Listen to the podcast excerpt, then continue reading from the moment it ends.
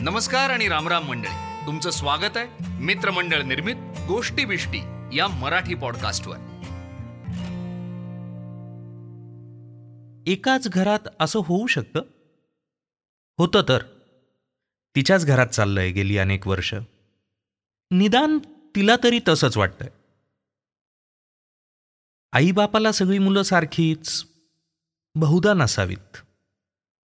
तिचा नवरा आणि दीर दोघच भावंड. त्यांचे वडील कुठल्या तरी कापड दुकानात दिवाणजी परिस्थिती तशी बेताचीच तरीही दोन्ही मुलं शिकली.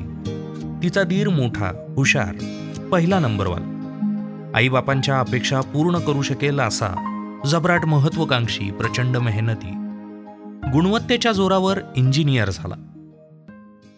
त्या मानानं तिचा नवरा जरा कमीच. खरा तोही हुशार. पण मोठ्याच्या सावलीत झाकोळलेला.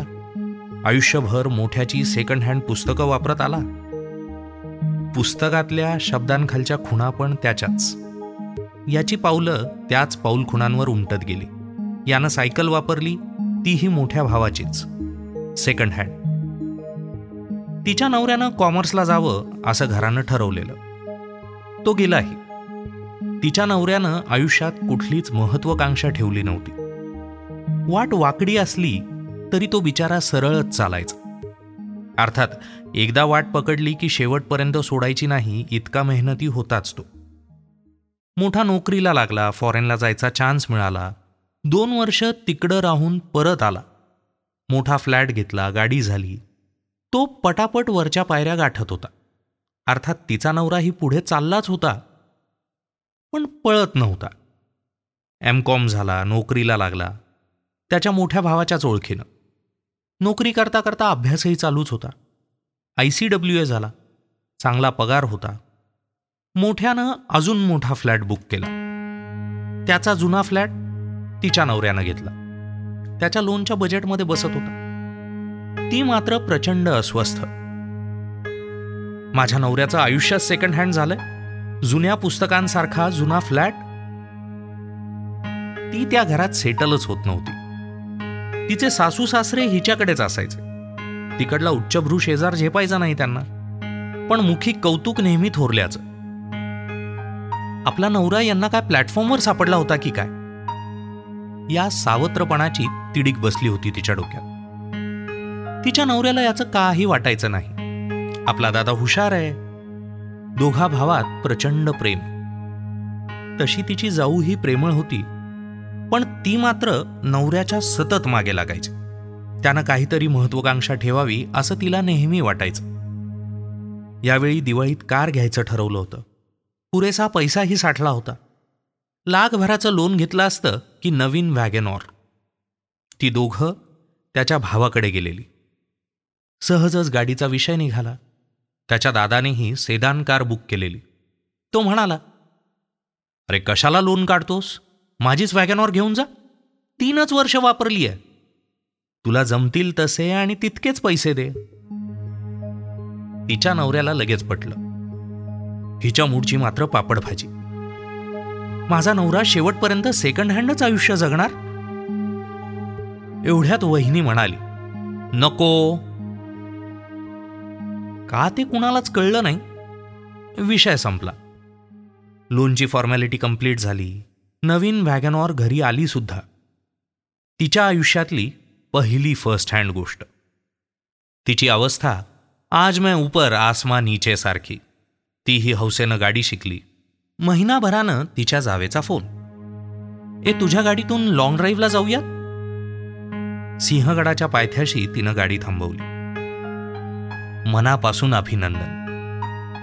आम्हाला दोघांनाही तुमच्या इतकाच आनंद झालाय. तुझी अवस्था समजू शकते ग मी. सेकंड हँडचं दुःख मीही भोगलंय माहेरी. दादाचीच पुस्तकं वापरायचे मी. ए पण खरं सांगू? मला ना आनंदच वाटायचा त्यात. आपल्या दादाचा मायेचा हात आपल्या पाठीवर आहे. त्याचं बोट धरून आपण कुठलंही संकट पार करू असं वाटायचं. अगं आपल्याकडेही तसंच आहे. दोघा भावांच्या मनात सेकंड हँडचा विषयही नसतो कधी. पण कधीकधी प्रेमात वाहत जातात दोघंही. म्हणूनच यावेळी मी गाडीला नाही म्हटलं. फर्स्ट हँडची नशा वेगळीच आहे ना? अजून एक. अगं तुझा नवरा माझा धाकटा भाऊच. तुझ्या आधीपासून ओळखते मी त्याला. हुशार आहे. पण ना टार्गेट ठेवून पुढे जायचा स्वभाव नाही आहे त्याचा. तू ते नक्की करू शकतेस. आणि करतेसही. फक्त ते करताना आयुष्यातले हे सोनेरी दिवस कुर्बान करू नकोस ग.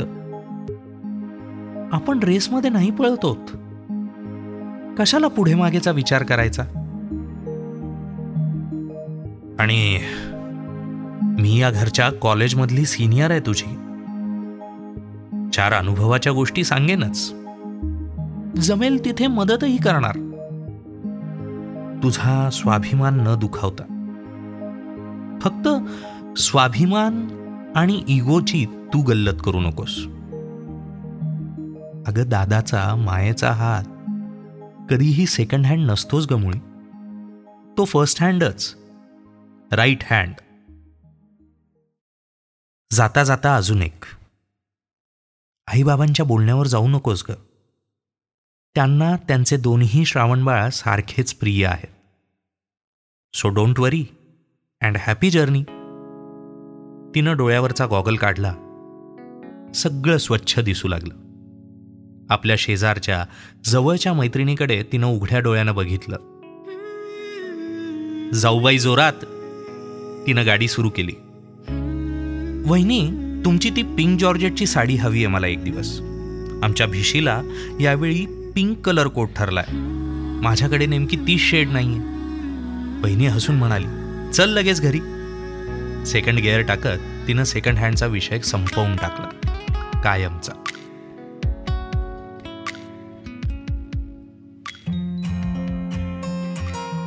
आजच्या पॉडकास्टचे लेखक होते प्राध्यापक कौस्तुभ केळकर आणि अभिवाचक होते विराज मुनोत. ऐकत रहा गोष्टी बिष्टी. मराठी माणसांचं मराठी पॉडकास्ट.